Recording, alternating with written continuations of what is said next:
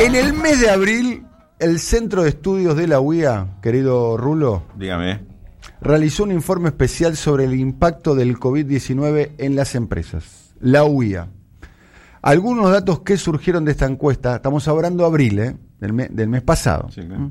¿Mm? Hay un 72% de las empresas con caída de ventas mayor al 60%. El 87% de las empresas tienen serias dificultades para pagar los sueldos. El 64% manifiesta que no podrá pagar los sueldos. Otro 23% que solo podrá pagar aproximadamente la mitad. El 28% restante registró menor caída de las ventas de hasta el 60%. Al cierre de la encuesta, la mayoría de las empresas no pudo acceder a los programas de crédito. Estamos hablando, esto es de abril. ¿no? También es cierto que recién se habían presentado los programas de crédito que se Sí. presentaron durante el, el mes de abril. ¿no? Seguramente ese número habrá crecido. Y hay un 80% de empresas con dificultades para el pago de sueldos que no pudo acceder al crédito bancario. Insisto, ¿eh? mes de abril. Le podemos preguntar a Miguel Acevedo, que es el presidente de la Unión Industrial Argentina, ¿eh? Eh, bueno, ¿qué, qué resultados o cuál es el escenario ahora eh, en mayo. Miguel, muy buenos días. Mi nombre es Daniel Tonietti y estoy acá acompañado de Raúl Rulo de la Torre. ¿Qué tal? Buenos días, Daniel, Rubro, ¿cómo están? Bien, muchas gracias por día. atendernos, Miguel. Esto es el informe del Centro de Estudios de la UIA del mes de abril. ¿Cómo está la situación en mayo? Eh, muchos de esos tópicos han cambiado o están cambiando, ¿no? O sea, el tema de los sueldos, eh, todavía no tenemos la, la- la última encuesta, pero el tema de los sueldos va a cambiar porque ahí todavía no había entrado a pleno el pago del 50% del sueldo eh, neto, ¿no?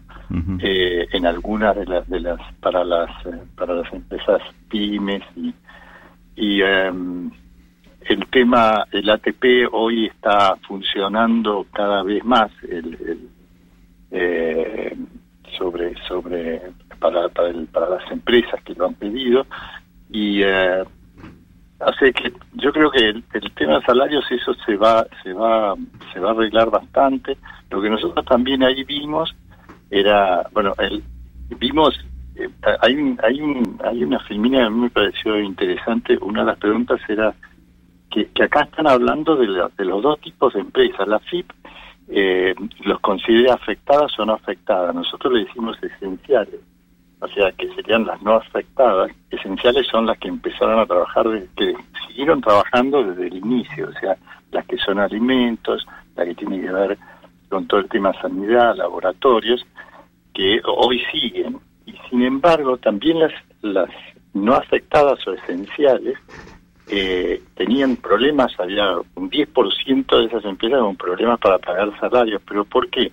Esenciales muchas veces trabajaron con con al, al 20%, al 30%, no era que trabajasen al 100%, otras sí llegaban a trabajar al 100%. Por eso es tan heterogéneo esto, porque ahí ustedes tienen empresas eh, eh, en donde se eh, eh, producen alimentos de primera necesidad y esas siguieron trabajando con los problemas que podían llegar a tener de, de transporte, logística y de todos los protocolos sanitarios, pero siguieron trabajando. Y otras, les doy un ejemplo, las que los que hacen chocolates, o sea, todo el tema de- cayó justo la Pascua y la Pascua fueron menos del 10% de ventas de lo que es normalmente o, o mucho menos. o que están en zona turística, ¿no? A mí me contaban el caso de chocolatería zona- de Bariloche. por supuesto, todo eso, lo que están en zona turística. La gente que vende café, ustedes conocen muchas eh, eh, marcas, eh, el- la que vende café a los supermercados, que los supermercados siguieron abiertos, eh, pudieron mantener, pero las que vendían a las a los a los bares, a los restaurantes, eh, a los servicios que están cerrados eh, eh, y que no tienen de- demanda, bueno, todo eso, imagínense los que hacen eh, eh, las reuniones, fiestas o, o eventos y todo eso que se da café o alcohol o lo que sea, todo eso se paró. Entonces, hay, eh, a, a pesar de que de haber empresas teóricamente no afectadas, también estuvieron afectadas. Por supuesto, las otras fueron mucho más. Ahora, salarios eh, eh, eh, en, en el general, en ese momento que se hizo la encuesta, había un 12% de, de empresas que tenían problemas para pagar salarios, o que iban a pagar salarios eh, eh, menos o lo que sea. Pero fíjense, ¿no? En tarifas públicas, 40%. En pago a proveedores, 50%. Y en impuestos, casi el 60%. ¿Y eso qué le están diciendo? Que, la, que cuando empieza el tema de sobrevivir, eh, los salarios se mantienen porque es, es un activo, más, más es, necesita el, el, el, el, trabajador, aunque no esté trabajando, necesita mantener al trabajador. Las tarifas, eh, energía y todo eso se paga el 40. El pago a proveedores es lo peor de todo porque es la cadena de pagos que se empieza a resquebrajar. Ahí muchas veces, eh, eh, mucha gente que no se da cuenta, pero eh, no estamos hablando de la informal, que es mucho más todavía, claro. pero dentro de los formales, el, sí. el acceso a los, al crédito es muy, muy poco. Esto le iba a preguntar, eh, Miguel, eh, ¿qué, ¿usted qué opinión tiene sobre el, el, el rol de los bancos y el, el, sistema financiero en general en esta, en esta situación?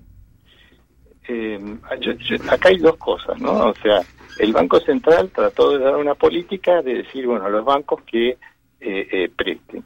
Ahora, nosotros de hace 40 años o más, desde que yo eh, eh, trabajo, que me acuerdo, el rol de los bancos fue cambiando de, de, de tener como cliente, o sea, tiene eh, tiene a los a, al, al, ¿no? Tiene los, los dineros a los ahorristas.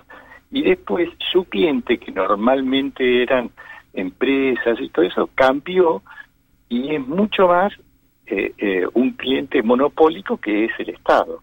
El Estado que sea, que es el que le demanda, es más fácil eh, prestar bonos a un Estado que normalmente sabe que le va a pagar y le paga más. Muchas veces el propio Banco Central. Muchas veces el propio Banco Central. Levac, Lelic.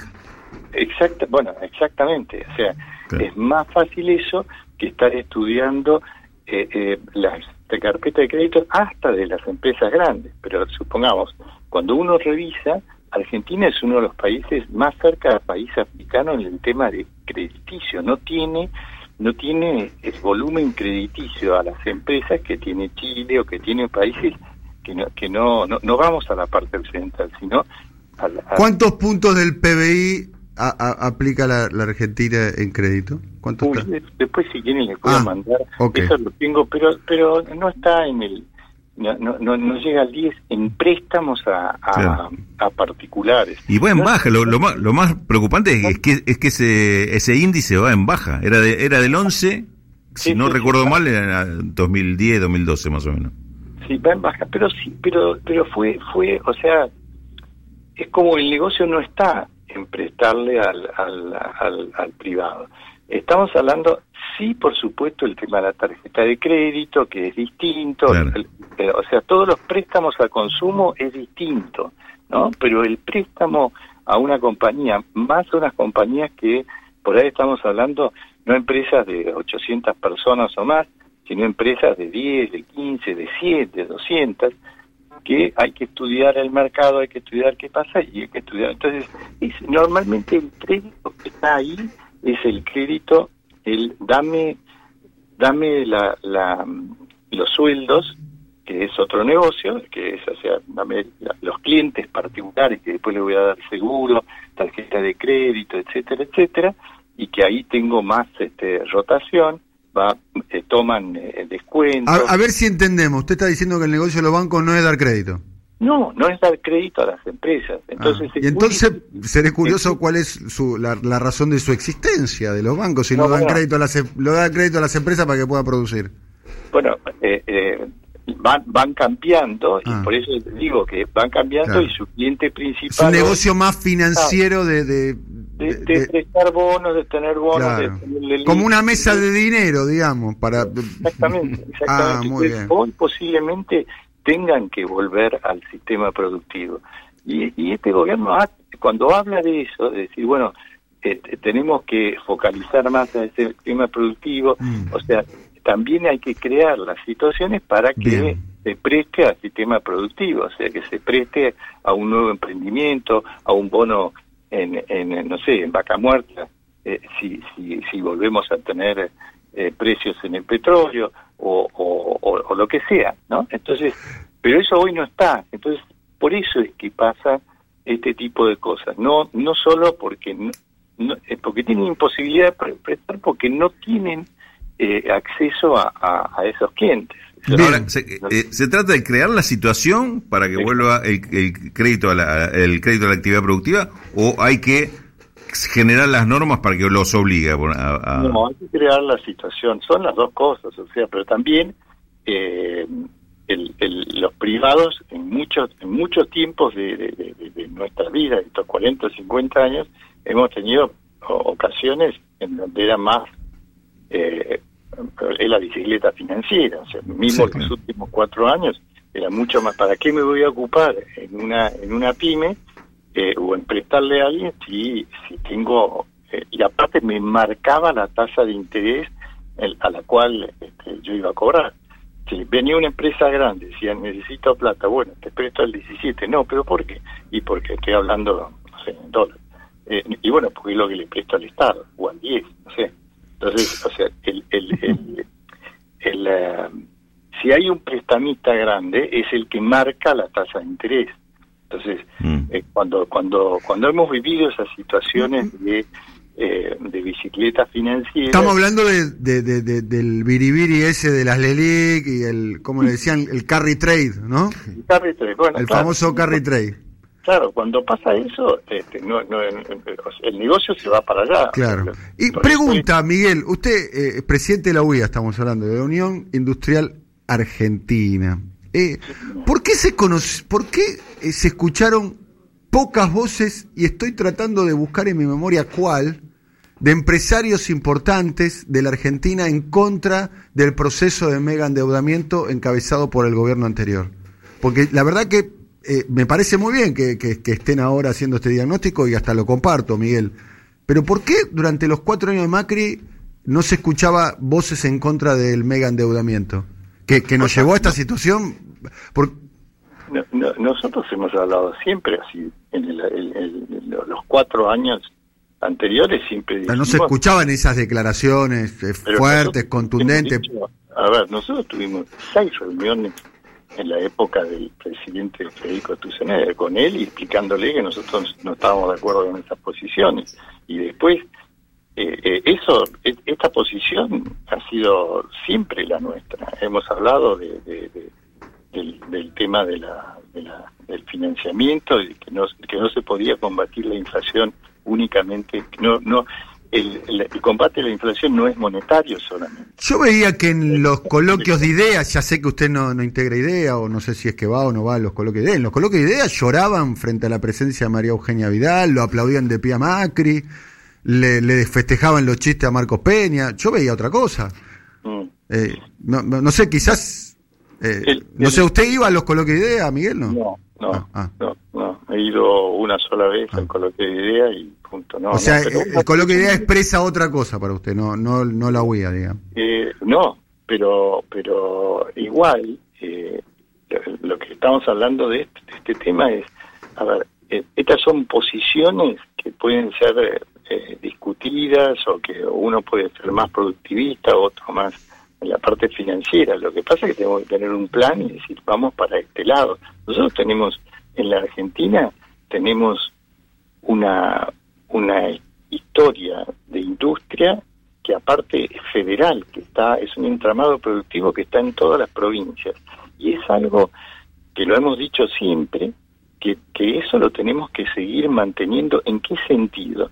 Es que es es una forma de igual que los pueblos en el interior de, de justamente que las comunidades se mantengan en, en el interior, que no tengamos como tenemos ahora un país que, que, por sus que, que es de fase, o sea, que tiene que, que es federal, pero que realmente económicamente es tremendamente unitario. Miguel, que corro todas las provincias y me doy cuenta de la dependencia que están teniendo y de la de la molestia por esa dependencia. Y esto no es del año pasado, esto es de, de desde 50, 60 años y se ve así y se sigue trabajando de esa manera. Y es lo peor que veo es que muchas veces cuando nosotros hablando, hablamos empresarios, eh, eh, eh, medio de comunicación y hablamos de Argentina, muchas veces se habla de Argentina y es Buenos Aires y provincia de Buenos Aires. Yo justamente le iba a preguntar algo con respecto al, a la expectativa que tiene de que Argentina avance hacia un modelo industrial, pero le hago otra pregunta que usted la, va a ligar seguramente la, respuesta. Eh, ¿qué, qué, postura tiene con respecto a la, a la, a, la apertura, salida de la cuarentena? Está hablando del interior y obviamente tenemos que hablar de distintos tiempos para, para zona urbana y, y, e interior del país. Este, ¿Cómo está viendo este, este tema, esta, este, eh, estas pausas que se, que se están dando para avanzar lentamente hacia, hacia una apertura de la actividad industrial? es que no, no le veo otra forma de hacerlo. O sea, hoy se está abriendo eh, principalmente justamente el interior del país, porque es en donde eh, por ahí hay menos contagiados, es lógico, los, los centros urbanos son este, están más espaciados, eh, no dependen tanto de la del, transporte público como es en, en, Buenos Aires y, el conurbano. O sea, nosotros entran a, la capital eh, 3 millones de personas por día, entonces eso es muy difícil este, manejarlos. Nosotros lo que, lo que hemos visto es, eh, si yo no puedo decir que haya cosas buenas o malas de la pandemia, sí hay ventajas que hemos tenido que nosotros pudimos ver eh, qué pasaba en China, en Asia, en Europa. Mismo ayer yo tuve una reunión con todos estos países en, un, en una, una charla eh, y, hablaban los italianos, cómo están viendo cada cosa. Entonces a nosotros nos dio la posibilidad a la Argentina y yo creo que este gobierno aprovechó muy bien eso de eh, eh manejarnos teniendo los antecedentes de lo que estaba pasando. Mm. Eh, lo mismo va a ser con el tema de la salida.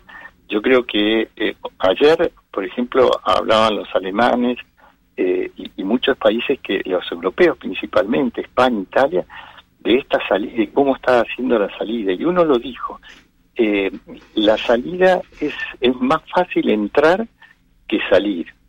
Y están hablando de todo, ¿no? Porque ellos ya están viendo, y fíjense que son muchos países que viven, dependen mucho más del turismo, de lo que hablamos al principio, del restaurante y todo eso, que de la industria, industria en sí, aunque también la tienen fuerte. Eh, eh, entonces, yo creo que a nosotros nos va a pasar también lo mismo, esto de ir saliendo, nunca hay que perder, perder de vista la preocupación de, del contagio y de esta, esta crisis que tenemos. La salud, la salud adelante. Está, claro, estamos saliendo, estamos saliendo primero en los lugares que va a ser más fácil el manejo de transporte público, en donde son las provincias y todo. Y después lo que más, más va a tardar salir es lo que es conurbano y, y Ciudad de Buenos Aires. Ahora, el problema es que ahí está la mayoría del consumo. O sea, la marca hoy eh, salió ya la semana pasada y ahí hay empresas muy importantes textiles o de indumentaria que hacen, realmente hay que visitarlas, ¿no? Porque uno por ahí no tiene idea de eso, pero son empresas que tienen eh, eh, eh, eh trabajo muy robotizado, pero con mucha gente, que hacen prendas, zapatos para trabajo, para, para, para el exterior, para todo lo que sea, por ejemplo, prefectura o las camperas o o este, vaca muerta. Eh, entonces, para eso está ya empezó a trabajar. Miguel, lo que usted describe... Catamarca, es uno de los de las provincias que no tuvo un solo infectado. No. Pero no, pero no tiene la demanda todavía. Y ahora vamos a empezar a ver... Claro, puede producir para quien le vende. Claro.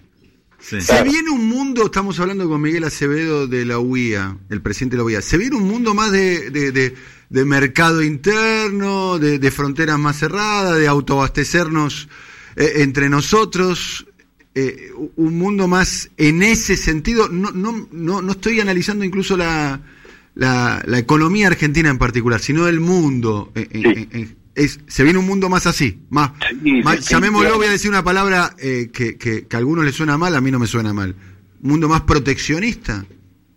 pero definitivamente, déjeme perdón, ¿no? Porque por ahí estoy hablando mucho yo, pero ayer me dio mucho esta es, e, esa pauta, ¿no?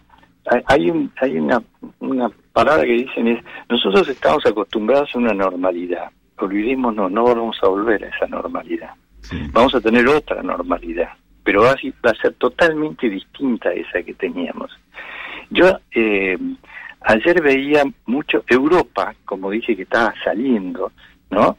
Eh, la preocupación de Europa es que no se cierren los mercados. Pero ahora, ¿qué le está pasando a Europa? Por ejemplo, textiles. Europa, y esto es, feo como lo digo, pero bueno, bueno, vivió todo el invierno y todo eso, todo lo que es calzado, textiles, toda la moda de invierno europea está en contenedores en Frankfurt, en, en, en, eh, en Hamburgo. A precio de costo, para decirlo de modo general, o menos. No, no. Ah, en Hamburgo, en Rotterdam, está en, a precio de, materia prima. Mm. Porque eso ya no lo pueden vender. O sea, ni los colores, o sea, la moda, se mueven por modas. Entonces, esa moda, los colores, las, las, las texturas y todo eso, está a precio de materia prima y eso se va a entregar al país que les pueda. Entonces, esas son las cosas.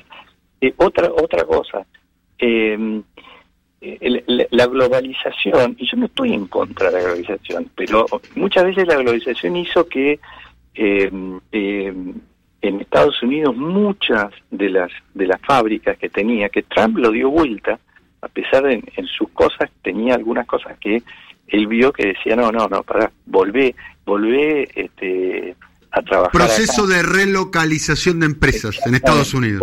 porque las empresas salieron, por ejemplo, Apple, a, Asia.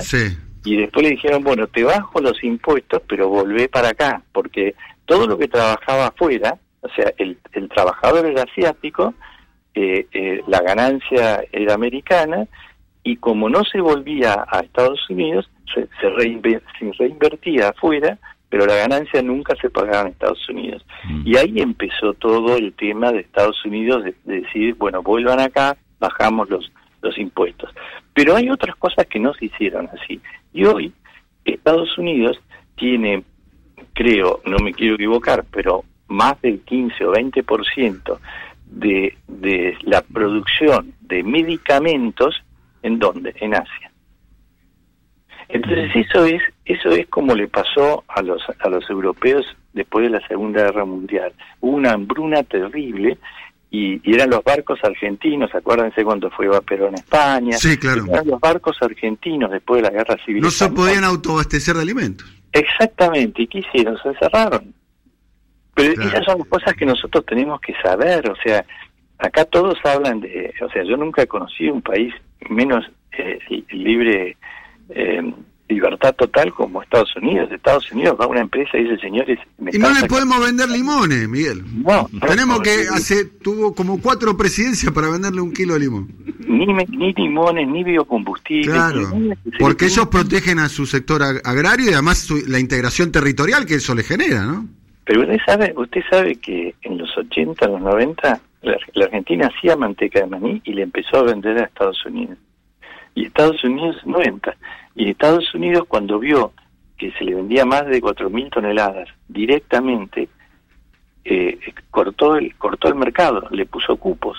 Pero pero pero eso lo hace es, eh, yo no estoy hablando una cosa es la globalización, la libre empresa y todo lo demás y otra cosa es decir defender el trabajo y, los americanos ponen Made in USA, defienden su trabajo americano, no compran estupideces, buscan calidad, pero defienden ese trabajo. Estamos hablando con Miguel Acevedo, el presidente de la UIA, teniendo una charla eh, muy interesante. Miguel, esto es una cosa que le preguntamos a muchos de los empresarios con los cuales nosotros conversamos en nuestro programa. ¿Cuál es? Eh, está claro que cada país tiene su idiosincrasia, su tradición, sus leyes, su cultura, su vida política, su contexto y demás. Pero, ¿cuál sería un modelo eh, para la Argentina, para, para el desarrollo de la Argentina? O, podemos armar un Frankenstein de, un poquito de cada país. Pero hay un país en el cual nosotros, por, por, por, tamaño, por dimensión, por tradición, nos podemos reflejar y tomar ese modelo y aplicarlo en, en la Argentina. ¿Existe ese país? ¿O algunos aspectos de algún país? No. No. Yo, yo eh, y en esto estoy abierto a todas las discusiones, qué es lo que tenemos que hacer. Algunos dicen Australia, otros dicen... la presidenta en, su momento lo nombró Alemania, ¿no? Alemania. pero justamente eh, eh, en, mi vida eh, estuve 30 años viajando por todos lados, porque tenía que ir a, visitar clientes y... Entonces, una cosa es cuando uno va a un país o, cuando uno va a Bariloche de vacaciones. Mm y es muy lindo, pero uno va de vacaciones. Cuando se tiene que quedar después, yo no digo que siga siendo lindo, pero hace frío, es muy duro. Eh, o sea, una cosa es ir de vacaciones a un lugar y otra cosa es vivir en ese lugar. Pero volviendo a su pregunta, Australia no tiene nada que ver con nosotros. Es un país subpoblado, entre otras cosas, ¿no? Por, ejemplo, por ejemplo. Es un continente, es subpoblado, es muy lindo, eh, eh, pero está eh, primero está en, en, la puerta de, de, Asia, ¿no? claro, está, eh, puede, uno puede decir sí está está tan afuera del mundo como Argentina, ubicado. Si Argentina está muy afuera del mundo, pero eh, en el sentido estamos lejos, lejos de todo. O sea, para un europeo hacer 13 horas de viaje para llegar acá es un espanto. O mm. sea, fíjense que un panameño está en dos horas en, en, o en, Estados Unidos o, cualquiera está mucho más cerca en el mundo y los europeos también. Ahora, eh, un viaje así es una cosa de locos hacerlo. El avión nos acercó, por eso existían los los traders, que, ahora no existen más porque hay teléfono, porque hay el tipo que conectaba Asia, entre Euro, en Europa conectaba Asia con América, que eran los productores, y los y, y, este, y Asia, que eran los consumidores. Pero bueno, pero fíjense, Australia está dentro del Commonwealth inglés. Es otra cosa, tiene un mercado distinto. Nosotros no tenemos ese mercado. A ver, son muy poca gente. Eh, tiene está eh, eh, tiene la parte agrícola, pero también la parte minera, ¿no? minera y tiene la este, mucho todo el tema tecnología.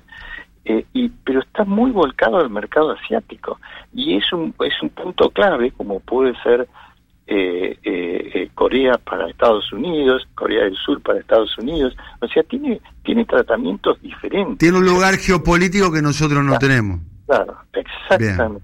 Geopolítico no tenemos. Alemania también es un caso distinto. Si yo voy a Alemania, este, es muy lindo, ahora son y es distinta la gente. Eh, por eso es otra de las cosas. O sea, a mí, me gusta vivir en mi país, tengo mis hijos, mis nietos, y, quiero seguir viviendo acá. Lo que tenemos que tener es saber dónde están los problemas y cómo los solucionarlos. O sea, tener un poco más de solidaridad y, y, no tener, no ser todos, este, eh, cada, cada uno que viene a, propósito de, Alemania, estamos hablando con Miguel Acevedo. Eh, trascendió y lo dijo públicamente hace días atrás, pero había trascendido antes periodísticamente y ahora lo dijo públicamente. El presidente de la Nación, Alberto Fernández, relató un diálogo que tuvo con Angela Merkel en su última visita a Alemania y que Angela Merkel le, le, preguntó a, Alberto Fernández en, una, en una cena que, que tuvieron con sus comitivas, es por qué en la Argentina los ricos se niegan a pagar impuestos digamos. Mm. No, no, no me voy a meter en ese tema, que es un tema bastante eh, engorroso, mejor dicho, lo podemos hablar otro día. Pero lo que sí está claro es que eh, las personas con capacidad de ahorro y las personas ricas de la Argentina tienen sus ahorros, para decirlo de un modo elegante, exteriorizados en compañías offshore y demás. O sea, el ahorro de, los, de, hombres ricos y mujeres ricas de la Argentina no está en la Argentina. Ese no es de alguna manera la, fuga de capitales y, el ahorro que está fuera del país no es como casi como uno de los talones de Aquiles del desarrollo económico argentino? Claro que sí. Claro que sí. Eh, es una lástima que, que, el ahorro argentino... A, ver, pero yo no diría, sáquele hombres ricos y póngale sociedad. Y es verdad. Y es verdad. Ahora pregúntese por qué es eso, porque no hay moneda. Es absolutamente, es absolutamente. pero el dinero que tenés en una, una, empresa offshore la puedes tener acá, en, en una empresa, en un edificio, en, una fábrica. ¿Por qué no está? Porque porque en el 2001 los bancos no pagaron los plazos fijos, porque se devaluó, porque no se pagaron, o sea, porque no tenemos que darle la, capa, tenemos que dar, tenemos que hacer que el, el eh, pero lo que usted dice es lo que el, el mundo también se, se, se, queda con la boca abierta, porque, a ver, eh, la, la, el mundo se globalizó, pero no hay mucha gente que viaje y que conozca el mismo porque estamos para, lejos geográficamente como dijimos al principio. Pero no me, me gustaría seguir esa línea porque, porque, porque estamos de acuerdo en esa línea. El tema es identificar dónde está el problema. Y el problema no, no está en el que deja la plata fuera, fuera, sino el por qué lo deja fuera. Pero yo le quería decir algo. Al principio, o sea, yo estoy en una empresa argentina y salgo constantemente a viajar. Constantemente estoy viajando, ahora ya no, ahora hace 10 años que, que me he vuelto más hombre adulto, como se dice, y, me cuesta viajar, están viajando las generaciones más, más jóvenes, porque es, es complicado. Ahora, ¿qué voy? Voy a eh, buscar los clientes, convencerlos. Convencer a un cliente no es que voy y vendo, uy, qué lindo tu producto y me lo compra. Eh, es convencerlo de que ese producto le va a llegar cuando el cliente quiera y no cuando yo quiera. ¿Sí? Eh, porque ese cliente necesita ese producto para hacer algo en, tiempo y forma. Entonces necesita. Entonces, muchas veces lo que hacíamos nosotros, siendo una empresa local, decíamos, vení y conocer eh, conocerlos, o sea, los traíamos acá. Es una forma, vos tenés dos formas. Una mostrándole números y decir, esta es la empresa, el número frío, ¿no? Y otra cosa es decir, mira, ve la empresa, ve los trabajadores, ve cómo, se, cómo es esto, eh, eh, y que es distinto, es mucho mejor. Para mí mucho mejor si tenés algo para mostrar. Entonces, cuando venía la, el la persona que viene acá, el primer eh, sorpresa que se lleva es, es, este, es ver Buenos Aires. No se le imagina Buenos Aires como es Buenos Aires. ¿sí? A nosotros nos pasaría mucho con algunas eh, algunos países. En, ¿Y a dónde lo lleva, Miguel? No, y después lo llevo al interior, a las fábricas. Ah, pero en Buenos Aires, ¿dónde lo llevan? Si lo llevan a Puerto Madero, a la No, no, bueno, pero, bueno, pero perfecto, pero se ve edificio, todo eso, no caballo, carrito, ni, No, no, no, pero uno va, uno va a Quito, va a otro lado, eh, estoy de acuerdo con lo que usted dice, yo ya sé a dónde va pero ve otro tipo de ciudades. En Buenos Aires hay un 10% de la población viviendo en, Exactamente, sí. En barrios pobres, ¿eh? 10%, ¿eh? ¿eh? Eh, casi el mismo porcentaje que San Pablo, casi el mismo porcentaje que Río. Sí, pero también uno va a Río y ve, ahora, eh, este, pero de vuelta, vamos ahí. Y después cuando lo lleva al interior, y cuando ven las fábricas, cuando ven los puertos, cuando ve, entonces me dice, pero esa persona se va y qué, y qué tiene la ahora, ¿qué tiene? Es una mirada de desprecio, porque no puede entender que un país tan rico mm.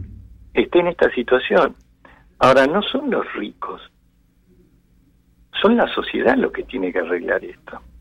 Y, y volviendo se pregunta, por supuesto que la gente, el o sea, hay muchísima, eh, eh, de vuelta pensemos en que si nosotros tenemos eh, decisiones de gobierno que es eh, vení, trae, trae tus dólares, eh, dejalos acá y llévate 10 dólares más de lo que trajiste.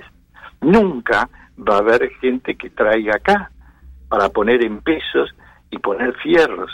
Por eso que las industrias, los comercios que están acá, son gente que está creyendo que el país eh, eh, eh, sirve. Pero entonces le, tenés, le tenemos que dar la posibilidad de que no se arrepientan de eso. La plata que está afuera es de la que se arrepiente de eso. Se le puede poner los impuestos que se quieran, pero lo que nosotros tenemos que hacer es que vengan acá. Esa es la disociación que tenemos en la Argentina nuestra, de que crear capital, que, que crear ganancias, es para nosotros significa dar trabajo, este, dar mejores condiciones y tener y mucho mejor es hacerlo en tu país.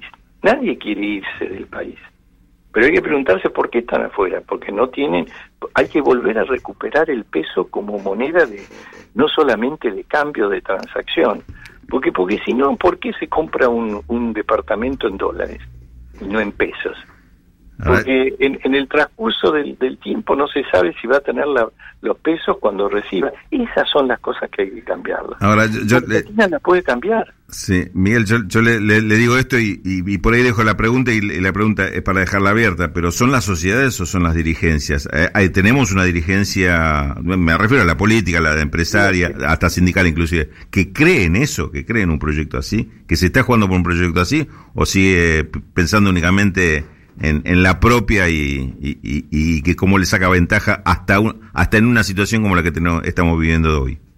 Bueno, yo no quiero ir en... yo no eh, eh, ella es una pregunta que habría que hacer eh, hacernos entre todos. Exactamente, por, eso les digo, por ahí para dejarla abierta, ¿no? Pero, pero, ah, digo, y, cuando se lo digo le, estoy diciendo que yo estoy viendo medio el problema por ese lado. Además, me parece, Miguel, que las responsabilidades no son las mismas. Los sectores, ah, Los, sectores asalariados no tienen una empresa offshore. No, no, no. O sea, lo que tienen empresa offshore son los empresarios que generaron su riqueza en algunos casos en el mundo financiero, en la Argentina, y después... Este, Pero no son los empresarios también los que están acá y que tienen este inversiones eh, sí, claro. En, la Pero la Argentina tiene un PBI, ¿no? Tengo entendido que tienen casi un PBI. Más, probablemente más. Medido ahora debe ser más, seguramente. Tienen, y tienen, y tienen un este, PBI entero. Afuera. afuera. No tenemos, no tenemos casos de que hace cuatro años que se está que, que, que, se está invirtiendo poco sí. Y eso que, que se está eso es eso es peor que tenerla afuera. O sea que se está invirtiendo poco es porque se está hay algo que estamos haciendo mal. No digo no me estoy sacando el, el, mm. eh, eh, estamos eh, estoy hablando de, de, de, de todos. O sea que hay algo que tenemos que cambiar entre todos.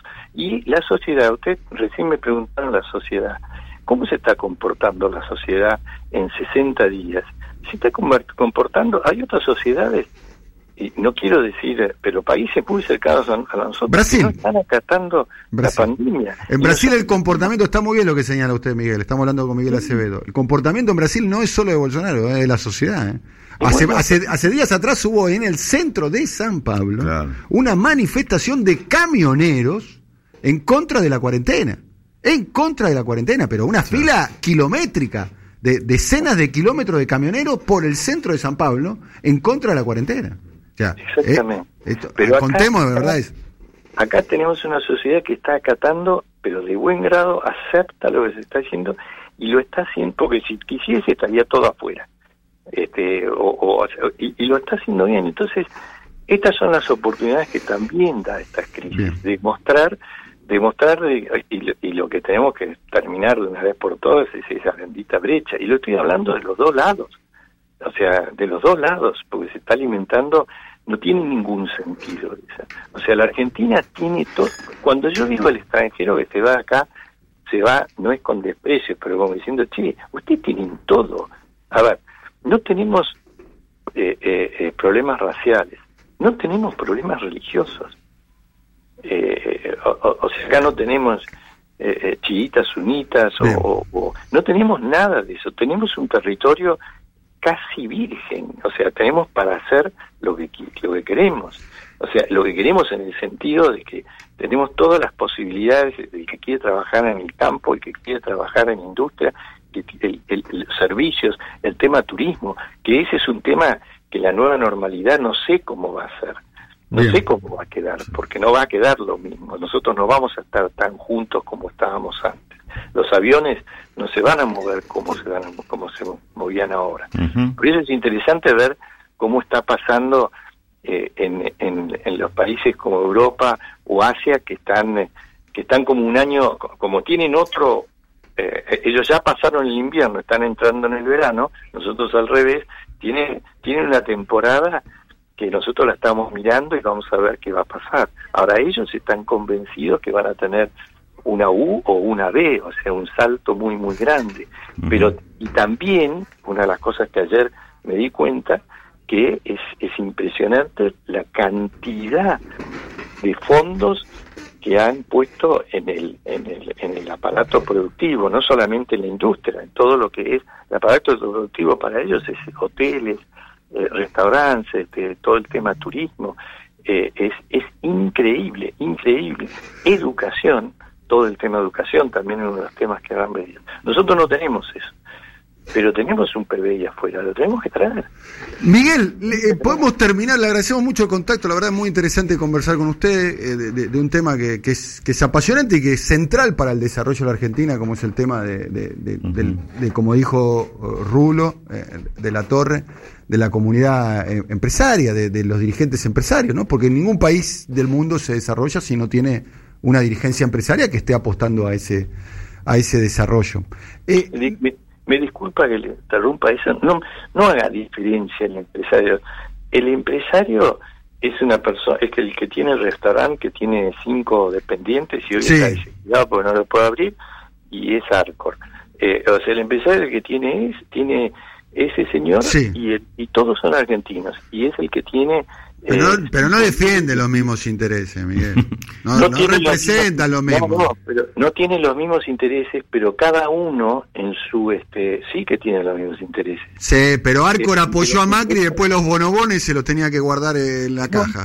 pero, bueno, pero yo no hablo de la parte política, porque cada uno puede apoyar al que quiere políticamente. Claro, está equivocando, pero tiene muchos intereses en porque porque tiene mucho acá, tiene tiene, no sé, más de 2.000, más de 3.000. lo, lo, sé, pero a mí me... Y tiene fierros. A mí me parece que a veces los empresarios se serruchan la rama donde están parados. Mm. Porque a veces se serruchan la rama donde están parados.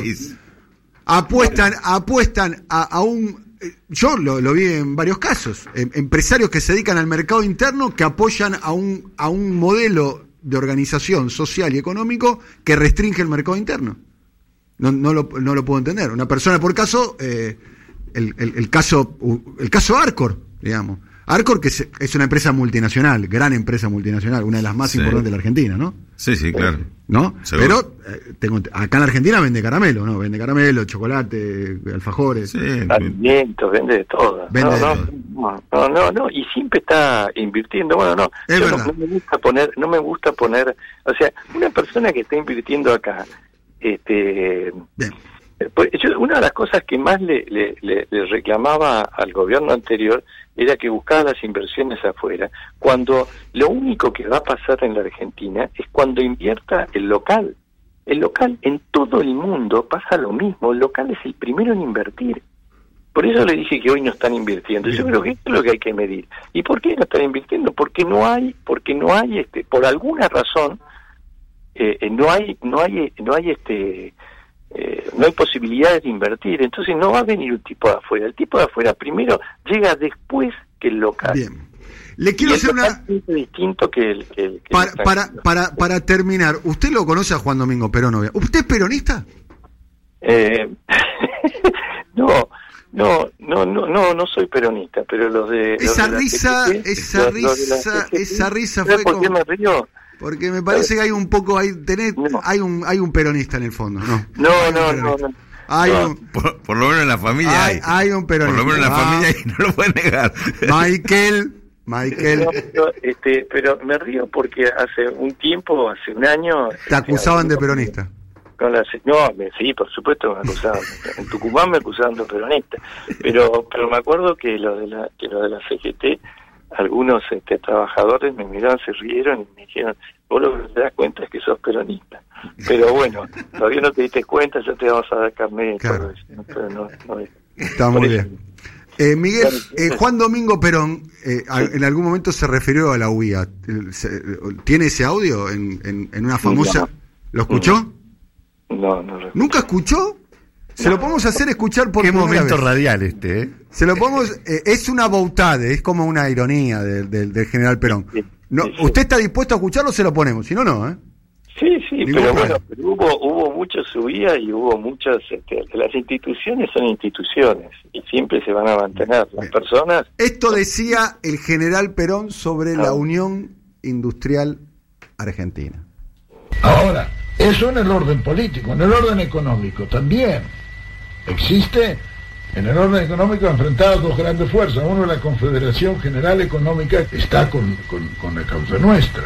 Frente a eso está la Unión Industrial Argentina, que ni es unión, ni es industrial, ni es argentina. Porque entre ellos a las patadas eh, no solamente son industriales, sino que hay de todo ahí adentro, y además no es Argentina porque son todos los gerentes de las compañías extranjeras que han tomado en nuestro país.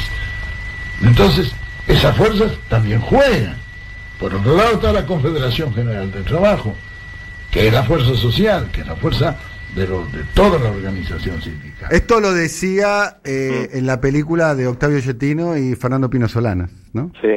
Eh, bien, hace muchos años atrás, la verdad de los hornos. La... Mire, yo, yo, yo, ya, yo, ya, soy, yo ya tengo más de 60 años. Y cuando usted me pregunta, fue esto, fue lo otro, y normalmente una persona va evolucionando y va haciendo cosas en la vida que al principio piensa una cosa, o sea, el pensamiento va evolucionando también de las personas. No lo digo, yo creo que hasta el general Perón también evolucionó mm. en su pensamiento. Este, pero pero pero está bien que me lo me lo recuerde así. Mucho de lo que dice hoy se puede hablar así. Y, y le digo algo más. Y, perdóneme porque ya me estoy no se convirtió en una entrevista, sino estoy hablando yo solo. Pero una de las preocupaciones que tengo yo ahora, cuando, cuando las empresas pierden valor, eh, ahí es una buena oportunidad para la competencia que puede estar en otro lugar o en el Mercosur de comprarlas, cerrarlas, y llevarlas para otro lado. Por eso también tenemos que mantener los valores. Bien. Le agradecemos mucho, Miguel, el contacto con nosotros. Un abrazo muy grande. ¿eh? Hasta luego. Adiós, un abrazo. ¿eh? Cuídense mucho, ¿eh? Hasta luego. Un abrazo. ¿eh? Bueno, Miguel ha sido el presidente de la UIA, uno de los de la mesa de, de los seis, ¿o no? La mesa de, de, como le dicen eh, ustedes los periodistas, el DERPO.